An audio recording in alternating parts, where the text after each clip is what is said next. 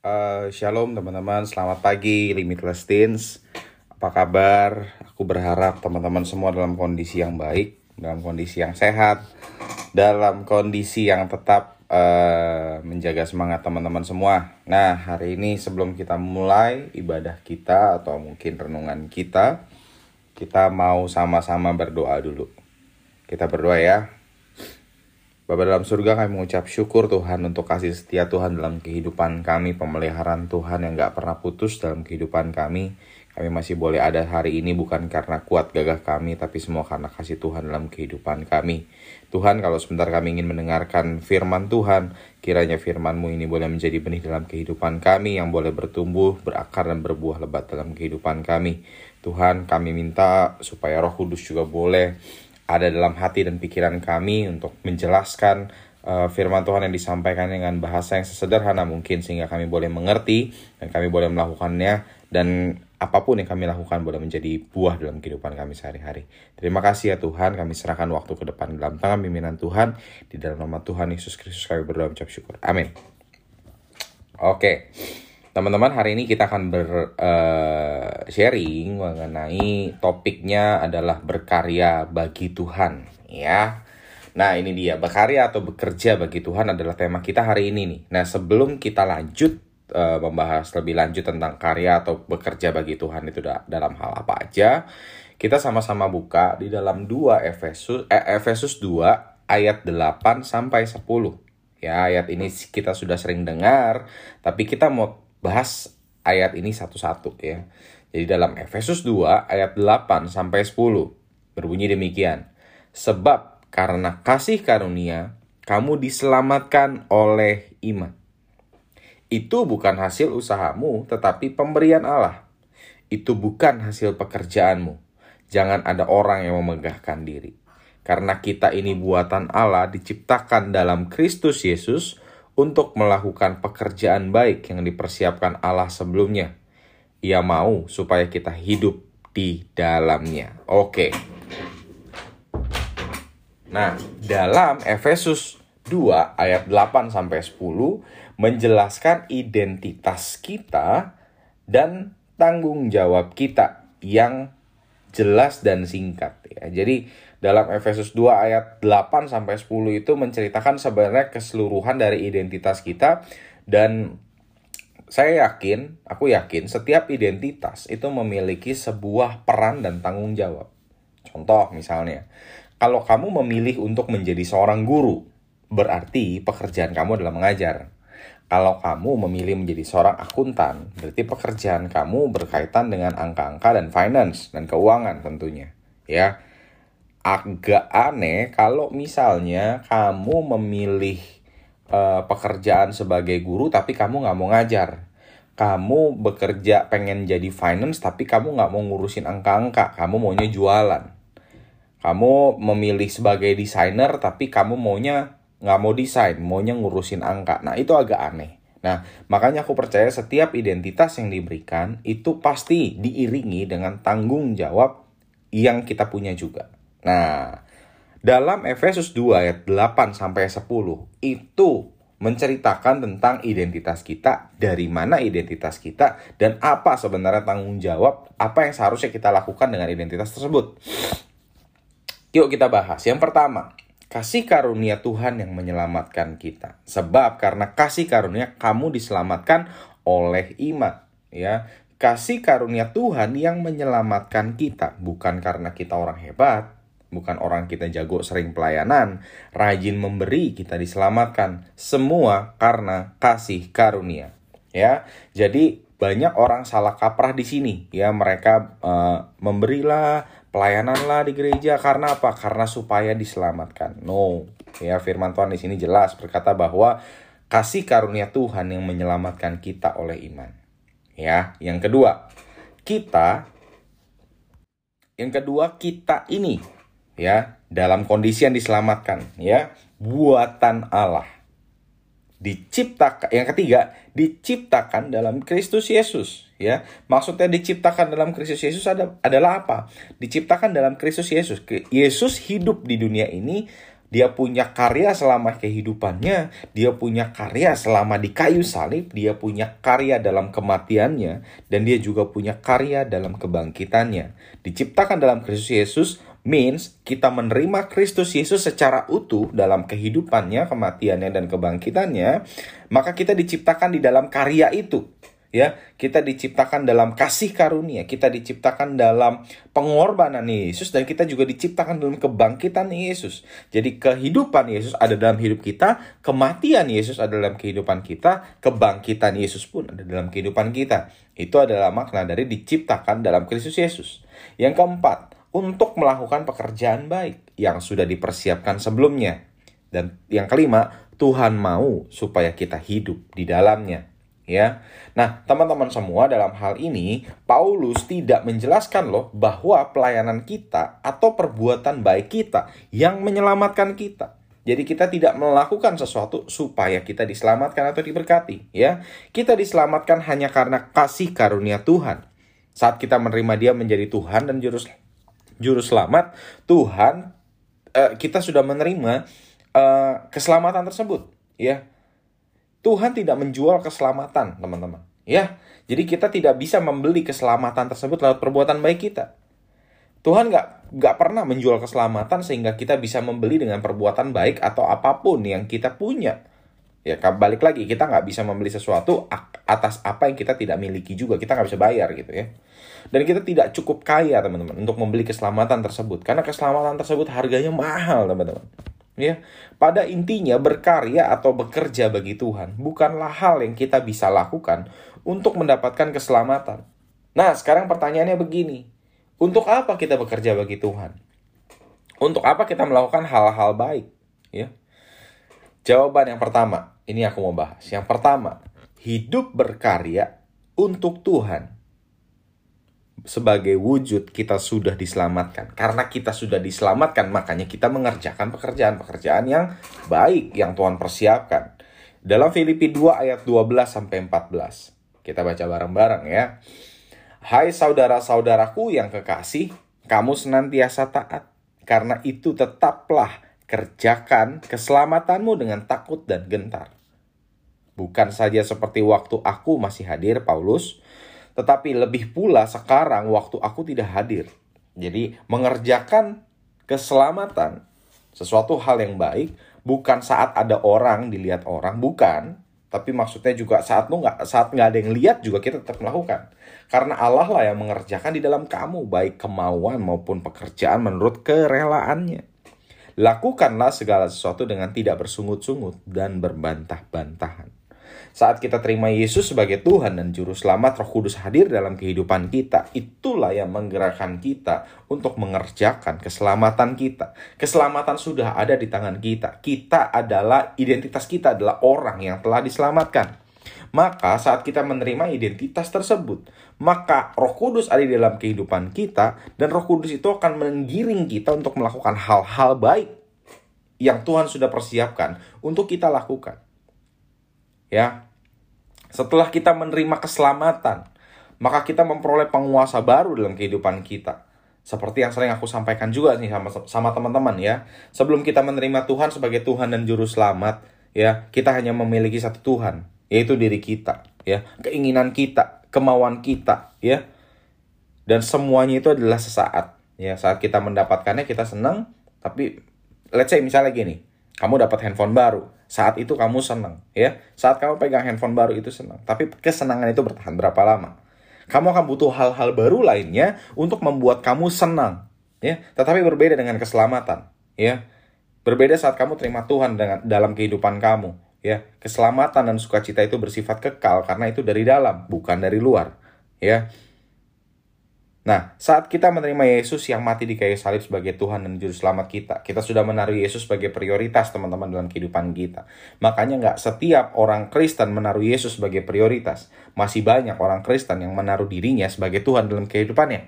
Dan Tuhan adalah alat dalam kehidupannya. Yesus adalah alat dalam kehidupannya.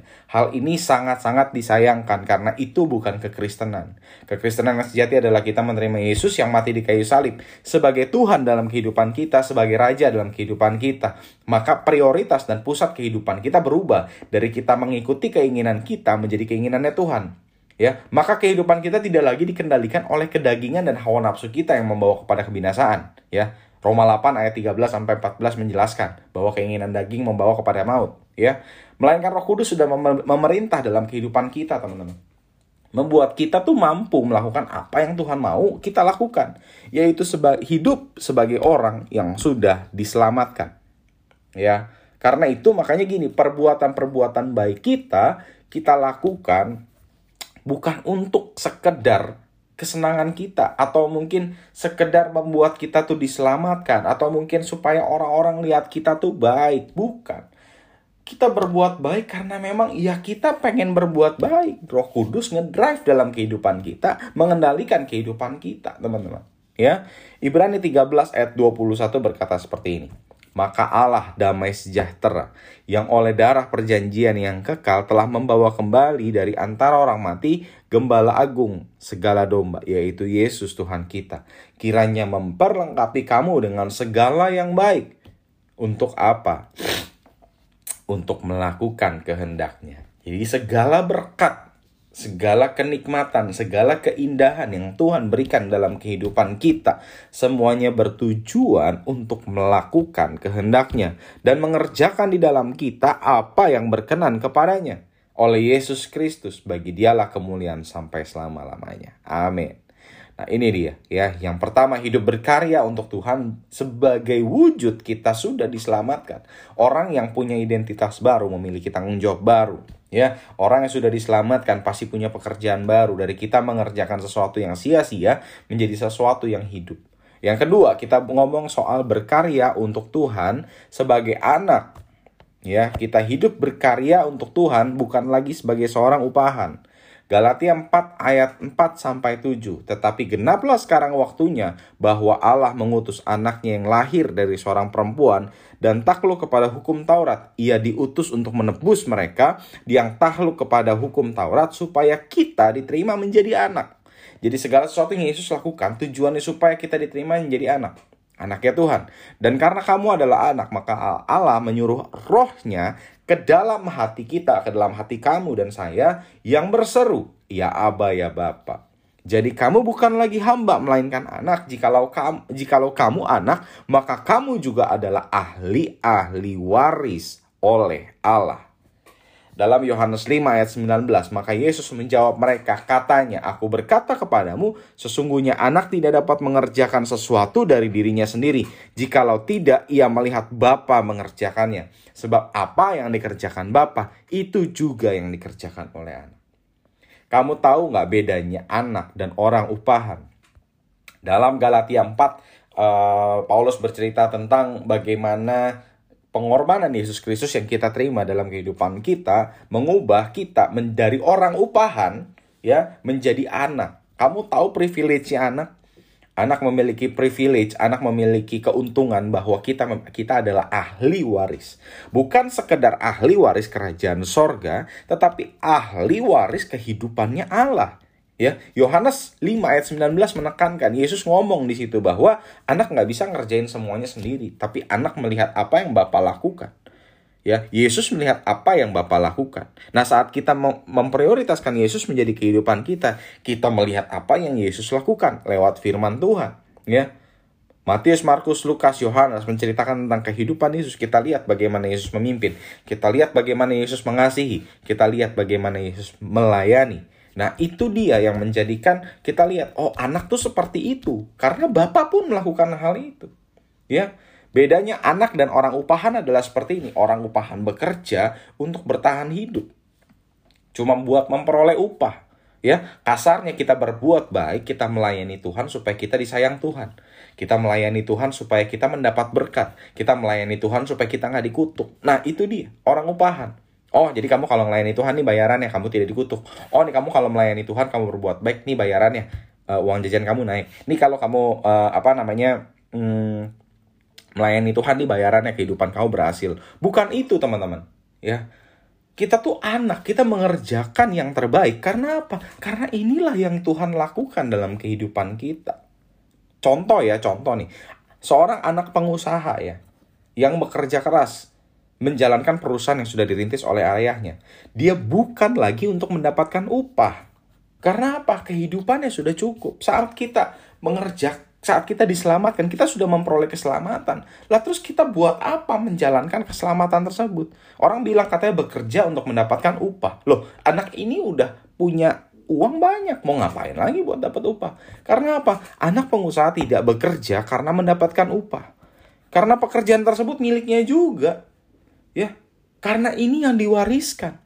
Kerajaan Allah itu diwariskan. Kerajaan Allah tidak berbicara tentang tempat, teman-teman. Kerajaan Allah berbicara tentang sistem pemerintahan. Yang kita juga ada di dalamnya. Dan kita diwariskan untuk hal itu. Berbeda banget dengan orang upahan. Memiliki mental bekerja dan mendapatkan haknya doang. Ya. Ini tidak ini membuat banyak orang Kristen akhirnya menuntut Tuhan untuk memperoleh hidup yang layak. Karena sudah melayani Tuhan. Kalau dia udah melayani Tuhan, nggak punya hidup layak, dia nuntut Tuhan Hal ini salah besar. Mengerjakan hal baik itu bukan pilihan orang percaya, melainkan warisan yang mulia. Ya, karena ini adalah proyek agung kerajaan Allah. Hal ini adalah yang Allah lakukan, yang diwujudkan oleh Yesus, diteruskan kepada kita. Kalau kita adalah anak, kita pun look up to Yesus. Kita pun melihat apa yang Yesus lakukan dan kita kerjakan ya melakukan pekerjaan baik bukan dengan bersungut-sungut aduh gara-gara ikut Tuhan nih gue nggak bisa badung nih. Loh ya kan karena emang kamu menyerahkan kehidupan kamu sama Tuhan ya kamu nggak bisa melakukan hal-hal tersebut ya. Karena kamu juga nggak pengen melakukan hal-hal tersebut. Kalau kamu masih pengen melakukan hal, -hal tersebut wah introspeksi tuh. Aku nggak ngejudge tapi kita harus introspeksi ya. Seberapa kita mengenal Tuhan ya. Nah kalau emang lu takut sama Tuhan jadi nggak bisa karena hidup lu udah nggak serahkan lu buat Tuhan diperuntukkan untuk mener jadi gini uh, kita tuh kalau memang udah ikut Tuhan ya, ya kita nggak akan pengen begitu-gitu juga gitu loh teman-teman ya nah yang terakhir aku pengen share lagi adalah hidup berkarya bagi Tuhan dengan melakukan pekerjaan baik seperti yang tadi Efesus 2 ngomong ya pekerjaan baik yang Tuhan maksudkan adalah pekerjaan pekerjaan yang memiliki buah kehidupan loh lalu kalau kita tidak melakukan pekerjaan baik, kita ngelakuin apa kok? Cuma ada dua, pekerjaan baik dan pekerjaan sia-sia. Dalam Ibrani 6 ayat 1 dibilang seperti ini ya. Sebab itu marilah kita tinggalkan asas-asas pertama dari ajaran tentang Yesus Kristus ya dan beralih kepada perkembangannya yang penuh. Janganlah kita meletakkan lagi dasar pertobatan kita dari perbuatan yang sia-sia. Dalam bahasa aslinya adalah nekros atau perbuatan yang mati dan dasar kepercayaan kepada Allah. Maksudnya apa? Maksudnya perbuatan yang mati itu adalah perbuatan yang gak ada buahnya. Gak ada faedahnya, gak ada kehidupannya. Perbuatan yang sia-sia, teman-teman. Ya, jadi dengan kita menerima Yesus, perbuatan kita selalu memiliki buah yang baik bagi orang lain.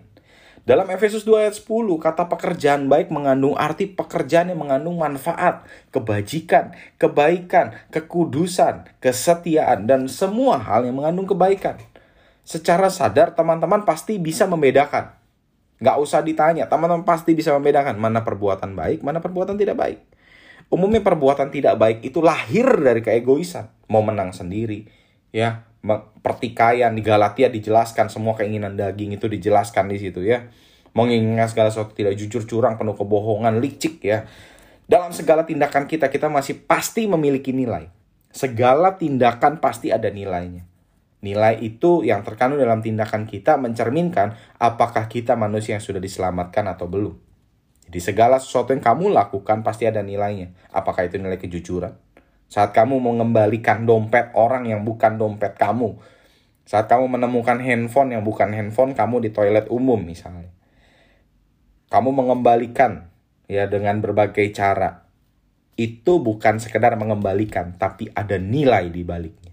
Nilai kejujuran. Saat kamu mengambil jawaban yang bukan jawaban kamu, take credit ya from others, itu pun ada nilainya Ya, saat kamu bohongin orang untuk mendapatkan sesuatu keinginan kamu, bukan sekedar berbohong, itu ada nilainya. Ya, apakah nilai itu sia-sia? Apakah nilai itu adalah nilai yang baik? Kamu pasti tahu. Dan kalau kamu sudah diselamatkan, kamu akan terdorong untuk melakukan segala sesuatu yang memiliki nilai keselamatan. Dan nilai itu berbuah buat orang lain. Perbuatan baik adalah perbuatan yang Tuhan ingin kita lakukan dan kebaikan yang kita lakukan dapat melahirkan kehidupan, ya. Contoh dengan hal yang kita lakukan bisa menjadi berkat dan inspirasi bagi orang lain. Orang melihat kita disakitin banyak orang tapi kita tetap mengasihi itu menjadi berkat bagi banyak orang. Orang mau kenal Yesus lewat hal itu. Karena apa? Karena di luar sana kalau kamu disakiti, kamu harus menyakiti balik atau kamu pukul. Kasarnya seperti itu. Tapi dengan kamu mengerti firman Tuhan, saat kamu disakiti, kamu mengampuni. Saat orang yang menyakiti kamu butuh bantuan, kamu membantu. Abis itu kamu disakiti lagi, kamu mengampuni lagi. Abis itu dia butuh bantuan kamu lagi, kamu membantu lagi. Hal itu yang membedakan orang yang sudah diselamatkan dan yang belum diselamatkan.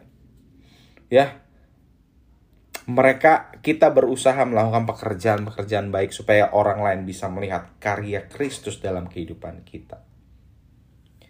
Saat kita mampu melakukan kejahatan tapi nggak ada yang lihat dan kita tidak melakukan kejahatan tersebut, di situlah karakter kita diuji.